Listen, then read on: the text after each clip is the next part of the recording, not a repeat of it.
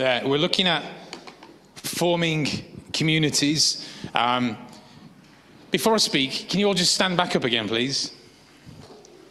Just want to pray for us. Lord, I thank you that you're already saying something to us this morning. Uh, and Father, I thank you that what you've started saying uh, this morning is stuff that you were already speaking to me about. Uh, and I thank you that you are very deliberate in the way that you say and do things, that you're not a haphazard God. And Lord, we open our hearts and our minds to you now. Lord, we want to see you. We want to see you more in our own lives and through our lives to touch other people's lives. We're captivated by you, Jesus. Yes. Spirit of God, would you do something so deep in us this morning as a family of God, as your family? Lord, have your way. Yes, Spirit, fill us in a fresh way today. Thank you, Lord Jesus. Amen. Amen. Please take your seat. I don't know if you've ever had any close shaves. I've had a number of close shaves in my life. I nearly got killed in an avalanche once. I got stuck on the top of a mountain for a number of hours uh, on a needlepoint ridge. Uh, I got battered around the head with a baseball bat and all over my body as well. Um, I've gone under, nearly gone under a lorry a couple of times in the car when he'd been falling asleep at night time. Um, and all sorts of stuff like that have happened again and again through my life. Um, only one avalanche and only one mountaintop thing, but uh, other things, and the baseball bat was once. But that was enough. Uh, getting battered around the head with a baseball bat was uh, a one off occasion and enough. I don't want to repeat that one again. It would teach me to stand in the way of the pitcher. No, it wouldn't. Um, but this week, uh, as I was working at Nettle Hill, I was, I was cutting some, uh, some laurel trees with this fairly significantly powered uh, hedge trimmer. And I had this horrific little moment as I looked into the hedge I was cutting, and there's this little nest. And inside the nest were four little birds. And I missed them by this much about a close shave, and they've not got much hair on them anyway, so they don't need a shave in the first place. But I gave them a very close shave, and I managed to take this little uh, nest and, and move it. I'm hoping that that hasn't then stopped the mother bird from thinking, well, pff, it's got somebody else's grubby handprints on.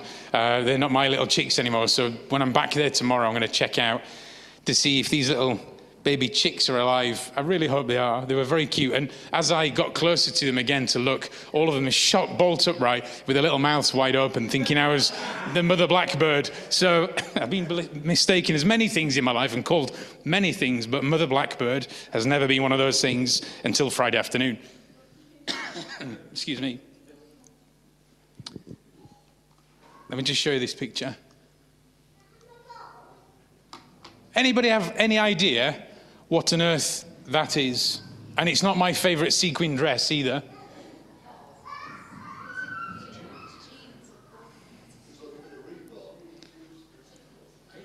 This, believe it or not, is a butterfly wing. But you didn't, did you? I got there first. this is a butterfly wing up close. And butterfly wings are so fragile. They're one cell thick and they're actually translucent, but each one of these little things that you can see, the little scales, have their own pigmentation in them. So when it reflects light, it shows all of these incredible colors. And you look around the world, all these different butterflies. Don't know if you've ever been to the butterfly farm. Is it Burton upon Trent or somewhere where you can go in and there's all these butterflies that land on you? Um, but they're, they're just so fragile. These incredible and incredibly beautiful uh, things, but just so fragile. Uh, and if you touch them, it can damage the wings and they'll never fly again. Um, it can, it can wear off the color. That doesn't, that doesn't damage them, but if you handle them, it can, it can rip the wings. And those little colors, they can wear off over time and reveal uh, the translucent uh, wings as well. Butterflies have four wings. I always thought they just had two, but there's, there's, they have four wings. Um, and I mentioned this a few months ago, but there's a guy, um, Edward Lorenz, who discovered, uh, he called it the butterfly wing effect of the chaos theory, that ultimately the flapping of this fragile wing could trigger off a, a tornado or something in another country. That's insane, isn't it? That something that we're all, it's all so interconnected that, that, that something so fragile could trigger off something so massive elsewhere. So let's just, I could do with three readers, if, please, if you want to come out and join me here. Uh, we're going to turn to some scripture, or you can just watch it, uh, look it up on here. So this is going to be Acts 1, verse 1 to 8. Would anybody like to come out and read that? Ian, thank you. There's three lots of scriptures. So if you read one, two other people, yeah? And then whatever, it doesn't matter which version. You can Acts 1, verse 1 to 8. I'll click. Uh, and then there's another one, Acts 2, verse 1 to 4, and then Acts 2, 42 to 47. So I need two other volunteers. Are you going to read one? What? Brilliant. Thank you.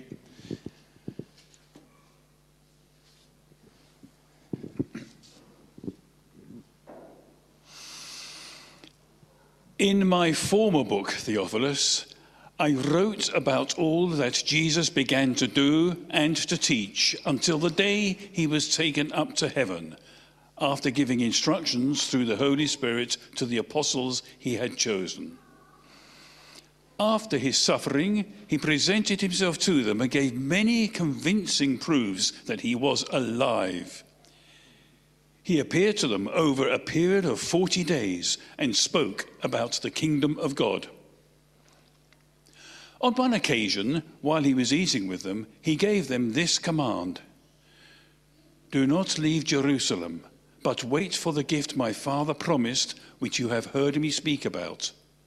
For John baptized with water, but in a few days you will be baptized with the Holy Spirit. Then they gathered round him and asked him, Lord, are you at this time going to restore the kingdom to Israel? He said to them, It is not for you to know the times or dates the Father has set by his own authority, but you will receive power when the Holy Spirit comes on you.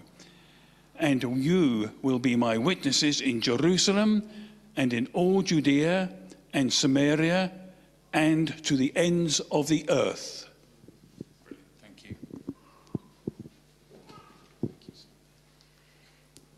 So this is Acts chapter 2, verses 1 to 4. When the day of Pentecost arrived, they were all together in one place. And suddenly there came from heaven a sound like a mighty rushing wind, and it filled the entire house where they were sitting. And divided tongues as of fire appeared to them and rested on each one of them. And they were all filled with the Holy Spirit and began to speak in other tongues as the Spirit gave them utterance. Fantastic. Thank you. Nathan? Fine. So there, 242 to 47. Uh, and 242. That one? Yeah. Yeah. They devoted themselves to the apostles' teaching and to the fellowship, to breaking of the bread and to prayer. Everyone was filled with awe at the many wonders and signs performed by the apostles. All the believers were together and had everything in common. They sold property and possessions to give to anyone who else had need. Every day they continued to meet together in the temple courts. They broke bread in their homes and ate together with glad and sincere hearts, praising God and enjoying the favor of all the people. And the Lord added to their number daily and those who were, were being saved. Fantastic. Thank you. There was a promise of the Spirit of God. And then at Pentecost, there was this incredible fulfillment of the Spirit of God coming, filling these people. And then we see later on in Acts 2 what some of the early communities looked like. Um, this new set of believers, filled with the power of God, and went out creating new communities that just got added to again and again and again. Uh, it's just simply phenomenal to see what happened when the Spirit of God came. Let me just read um, a little bit of a, a, study that was done by some climate psychologists uh, in London. Um, and it said the largest ever, it was the recent study out of London said to be the largest ever to focus on climate anxiety among young, young people, found that people aged 16 to 25 are experiencing profound psychological distress related to climate change, and that three quarters of them feel that the future is frightening. And increasingly, in a lot of our society, there is an anxiety, uh, triggered off by many different things about different reasons. And often with the climate stuff, it can be because of what's going to happen in the future. But it just feels so overwhelming for so many people. And this sense of being overwhelmed can create a sense of anxiety deep in all of us that causes, them to, causes us to just step back. It causes, instead of pushing in, can cause us to become almost apathetic and to just stop. And we can get overwhelmed by the scale of some of the things that lay before us. Being overwhelmed can give us this sense uh, of a lack of purpose in life. It can create fear inside of us. Sometimes we can get overwhelmed because we set our goals too big. We've got something inside of us that, that, wants more than where we're at. But then sometimes we, we set these, I don't know about you, but sometimes I can do this in myself, can set goals that are way too big for the, what I can actually achieve. And so it becomes overwhelming, and so you can become demotivated. And we can end up procrastinating. Sometimes when we feel overwhelmed by something, uh, it can be, we can just get too comfortable and we can just sit back and do nothing. Right now, in the church globally, one of the things that um, we need to do is to turn any sort of anxiety into action. Yes, in the commission, God has given us an incredible thing to do. It started off with just 12 initial close followers and then a wider band than that that has achieved and triggered off all of this. If a butterfly wing can trigger off a tornado elsewhere, something of the power of God, the Spirit of God living in inside every single one of us is capable of doing incredible, life changing, society transforming actions through our lives. And at least one person in this room, two, believes that. I hope by the end of me yabbering, that more people will believe that and there'll be an, there will, will be transformation in our lives and through our lives because that's what we've been called to. That's what every single one of us in this room has been called to. And I don't want to feel overwhelmed by that because the initial disciples were more ragtag than us lot. That's saying something. They weren't particularly gifted people. They were very normal, just like you and I. But man, when the Spirit of God came, something incredible happened. We've been given a task, but we've been given the power and authority to do it. That's incredible. That's, that can help us, if we believe this, not to become overwhelmed by this incredible thing that God has given us to do. Let's just, can we flick through a few scriptures together? Isaiah 61, something that many of us will know quite well. Just going to read the first three uh, verses of chapter 61. Isaiah 61, verse 1 The Spirit of the sovereign Lord is upon me for the Spirit has anointed me to bring good news to the poor. He has sent me to comfort the brokenhearted and to proclaim that captives will be released. We've already been starting to talk and sing about that this morning.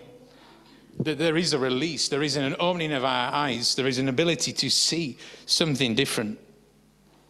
And first of all, he'll do it with his people. So we're in a position to then go and do it to other people because he wants to move through our lives and to proclaim that captives will be released and prisoners will be freed.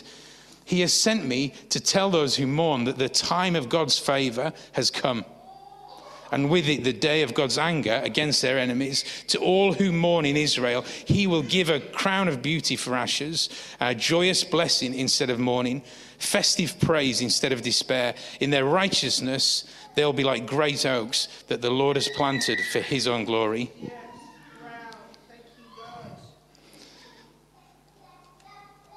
2 Timothy 1, verse 7. 2 Timothy 1, verse 7. For, this, for God has not given us a spirit of fear and timidity, but of power, love, and self discipline. You know, the word that is coming through again and again here, power, particularly in the New Testament stuff, is dunamis. That's where we get dynamite from, it's where we get dynamic from.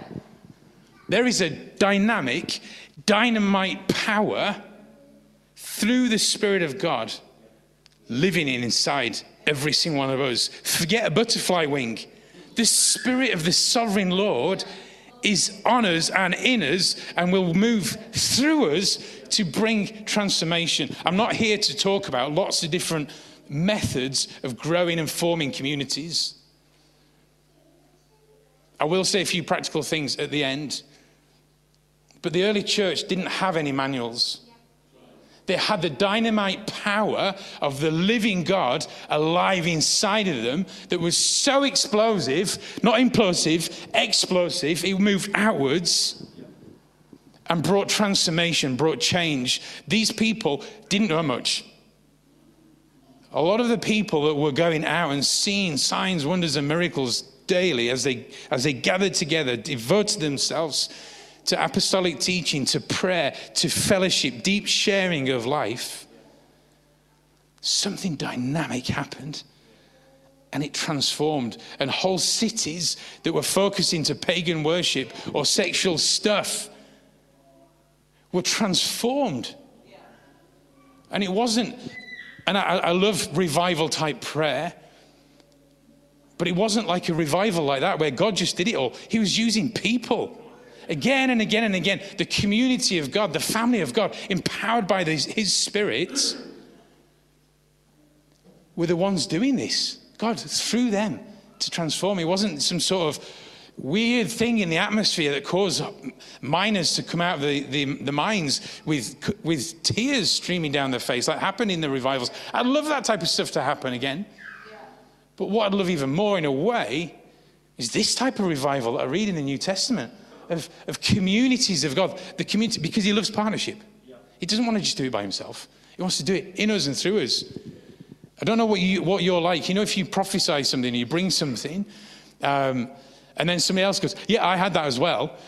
Something very powerful happens inside. You think, Me, God, and you, we did something together. You said something to me, you said something to them, we both said something together, and it somehow magically worked together. Not in some sort of magic voodoo way, but actually in a powerful, dynamic Spirit of God way that brings unity, that brings a way forward. Romans 1. Romans 1, verse 20 says this.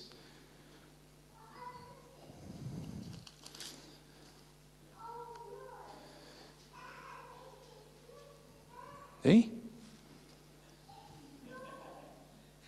Ah, for ever since the world was created, God, um, ever was created, people have seen the earth and the sky. Through everything God made, they can clearly see his invisible qualities, his eternal power and divine nature, so they have no excuse.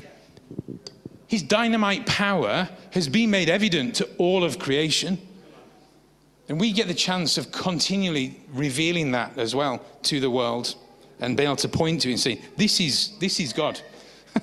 this is God. Hebrews 1, verse 3. The Son radiates God's own glory and expresses the very character of God. And he sustains everything by the mighty power of his command.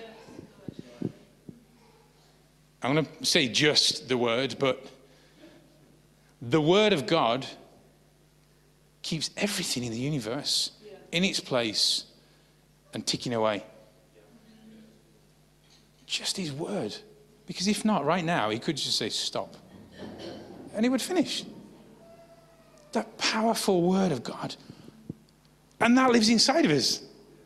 That word lives inside of us. It's a living and active word that penetrates deep into our lives.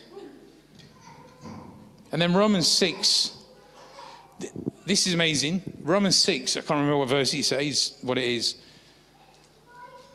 But the same spirit that took a dead, lifeless, beaten and battered body of Jesus, that same spirit that raised that body three days after being murdered on a cross, that same spirit that did that work, that defeated death, lives inside of us.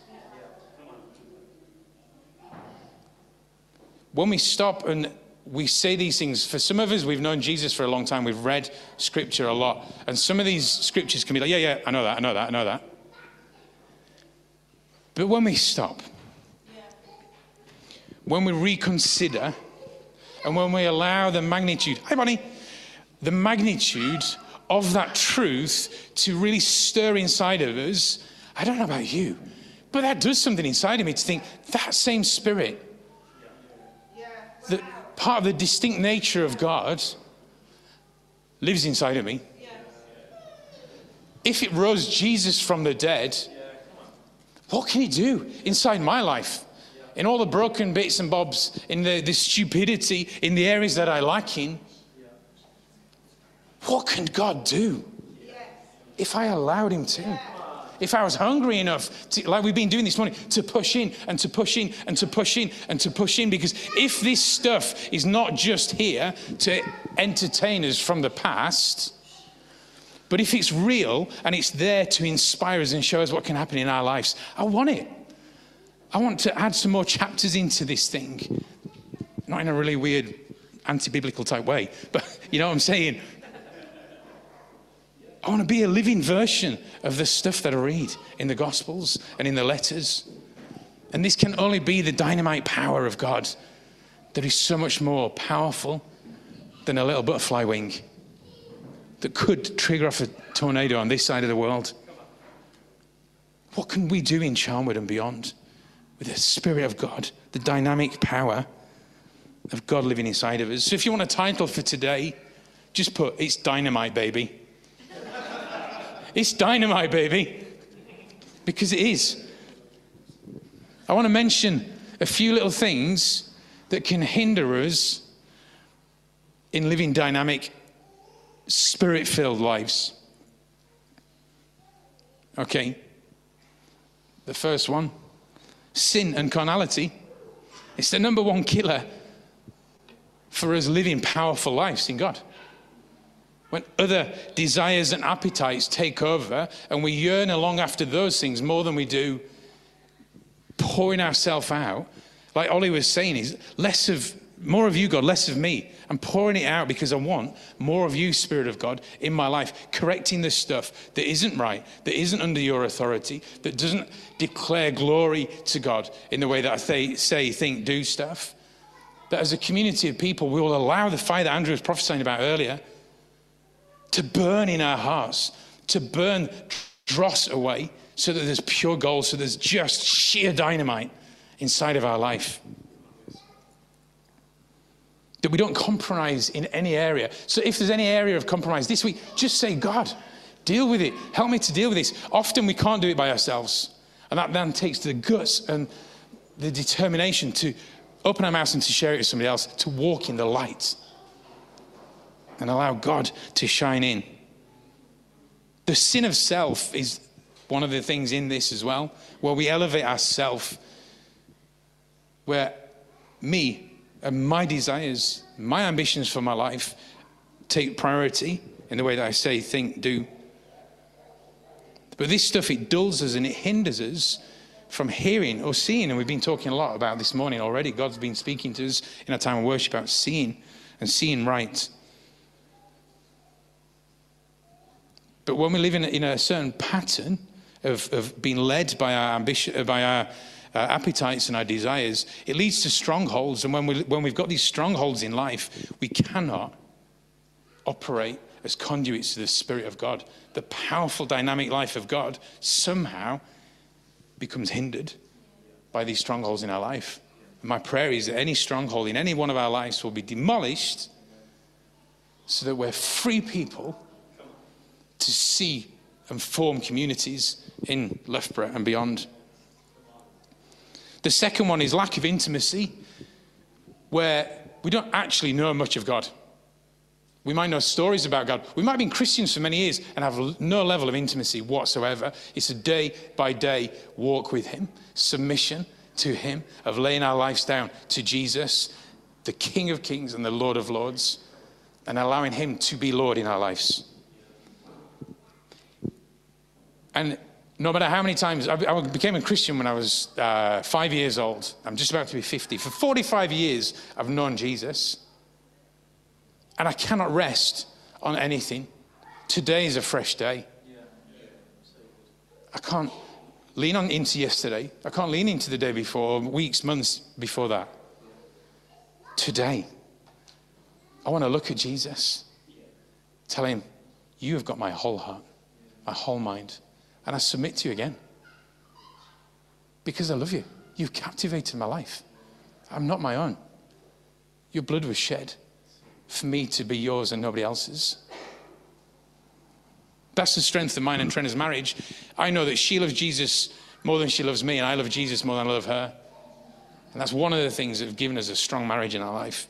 But whether we're single, married, whatever, having Jesus first and foremost above everything else, making sure that we are intimate with God that enables us to hear and to see in a way that we can share life with other people. The next one is, is either fear or lack of confidence. That was something I struggled with for so many years a lack of confidence. And I, I tried hard. I tried to stir myself up. And then I came to realization is my confidence is not in me. My confidence is in Jesus and all that he can do in my life. This ragtag bunch of people got baptized with the Spirit, and all of a sudden, in a, in a persecution environment, the church grew. They didn't shrink back. They weren't huddled away in a corner. They were at first until the Spirit came, and then they were out on the streets. The first thing they did, boom, straight out into the streets. They opened their mouths. They started living visible lives. There was no lack of confidence or fear there. Let's not be those people that shrink back because we become so self conscious and being increasingly, because of our intimacy with God, being God conscious, knowing that He can do it, knowing that, yeah, it's way bigger than me, but with God and in God and through His dynamic, dynamite baby power inside of us, it can be done. Another thing is distractions or busyness uh, in life or poor priorities that we can get so distracted by other stuff. And, and that, that latest series that I'm watching on Netflix just, just takes up that little bit more time that actually I'm a little bit too busy to see my neighbor struggling with whatever it is next door. So I just really want to see this. I'm hooked right now. So I've got to see this. Or whatever the, di- the different busynesses are. It's useful to have that thing pop up on your screen if you're on Instagram or whatever whatever that tells you how many hours a week. And sometimes I look at it and think, no. Whereas if, if somebody had said, right, just dedicate five hours this week to exercise, I'd be like, I don't have that time. And then my screen time pops up and I'm like, I spent eight hours on my phone. And some of it, a lot of it's work, but nonetheless, somehow, you're like, where, where does this happen? And we, we, we, it's a modern world we live in, and, but there's, there's some ruthless stuff that we've got to put in place and hold each other accountable to so that our priorities are set right, that a kingdom of God is the first priority in our life. The last hindrance to forming communities is it's flipping un- inconvenient to do because you put other people first. I'm no longer first in my life. When I live in order to advance the kingdom of God, people around me, whether it's in my workplace, whether it's on my street, wherever, or the club I might be part of, they have to become a priority. And so it's inconvenient. To live a sent life, it means being constantly inconvenienced. That is a hassle. And we've got to count that cost. Do I want to be inconvenienced by the mess of somebody else's life? But actually, that becomes a, a doorway or a gateway to speaking life into a situation. It is inconvenient. It might mean sometimes crossing over the road when you see somebody in trouble or need or help or whatever. It might mean actually moving house. Some people move to different countries and then come back again. Silly people. But it, it can be hugely inconvenient. But I'm encouraging us can we get uncomfortable? Can we listen to what the Spirit is saying when we are intimate with God? And He tells us something about a neighbor, or just shows us a simple action of something that we can do. A few practical things. In Matthew 18, um, he's, he's, talking about dealing with sin, but it's, it's, just, it says this incredible thing. And Paul mentioned this, uh, I think, was it last week? Where, where two or three are gathered that's three is the minimum community number. But where two or three are gathered and they agree and they're gathering not to go to the cinema, there's nothing wrong with that, but they're gathered in Jesus' name when He has taken primary concern and the biggest priority in that moment, in that gathering, the reason and the purpose and the thing that joins together something so dynamic and powerful happens that when those people agree here on earth, there's a harmony with an agreement in heaven. And when things are bound on earth, they can be bound in heaven because of those three people, two or three gathered together in Jesus' name. And when they're released on earth, they can be released in heaven. That is phenomenal. Imagine a dynamic, power filled people greater than any butterfly wing effect that then touches earth and the heavenlies because of this, this meeting together. That is phenomenal. So maybe we need to risk getting together in twos or threes with Jesus central and seeing what happens when we pray, when we prophesy, when we specifically, because I'm talking about forming communities, ask God about that community we're in. Um, whether it's our neighborhood or a workplace or sports club or whatever it is, that we're asking God specific questions to speak into that. What an amazing opportunity here in the, with the uh, cupboard on the corner. Hundreds of people coming in. Imagine if, if everybody that's working there or the church are interceding and praying, Lord, help this dynamic power, help this dynamite to come out. So when they take that tin of beans, there's also something additional I can give them as well life, a word of life. Trevor myself spoke really, really well the week about did I say that humility is one of my strongest points?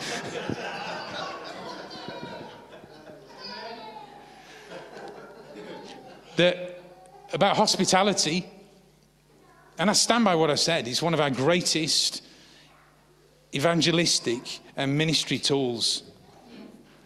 It doesn't need to be in our house, it could be the coffee shop, it could be the park bench, whatever it is, but let's have that heart of hospitality. And then the last bit, we can be community within community. We don't need to form community sometimes, as in start something from scratch. If you're part of a sports club with two or three other people, maybe from the church or other Christians from across the town, you can, you can form a community within, exist, inside an existing community. It takes the pressure off all the admin side of, of forming something at times. But going there with intent to stir something up, to be the dynamite of God in that place. Two statements I would love us to say. Ooh, can we have there? Hello, Andrew Hully. Just saw myself. Right. Oh, gone past it. Very meaningfully and deliberately, I'd like you to stand up, please. And I want us to say this I'll say it first and then we can all say it together. But I am more powerful than a butterfly. And then the dynamic power of God lives in me and wants to move through me. I don't want you to just repeat it because I'm saying it and I've asked you to stand up. Very nice of you to do so. Well done. Thank you. But maybe as a reminder this week, sometimes little things can provoke us into action. So after three, can we just say the first one? One, two, three. I am more powerful than a butterfly. Um, I hope you believe that. It's true. And then the second one, after three, one, two, three. The dynamic power of God lives in me and wants to move through me. If it's a little mantra this week, you might want to take a picture of it, or I'm sure we could send it out on something. Uh, maybe want to look through that again and again and just remind yourself of these truths that you are more powerful than a butterfly, um, and that the dynamic power of God lives in you and wants to move through you. That same spirit that raised Jesus from the dead, that battered, bruised, crucified, lifeless body, was raised from the dead by the same spirit that lives inside of you. What? That's incredible. I just want to pray a really simple prayer, and then can we worship? And it doesn't need to be long, but I, I'd love to lay hands on people. If you've never been baptized in the Spirit of God, I would love to pray for you to get baptized in the Spirit of God. If you've never moved in any spiritual gifts, I would love to pray that God releases the use of gifts in your life. The world needs you to be gifted, not for your sake, but for their sake. It sets people free. This is my simple prayer God, break in so that we can break out. God, I ask that you would break in. Help us to be those that break out.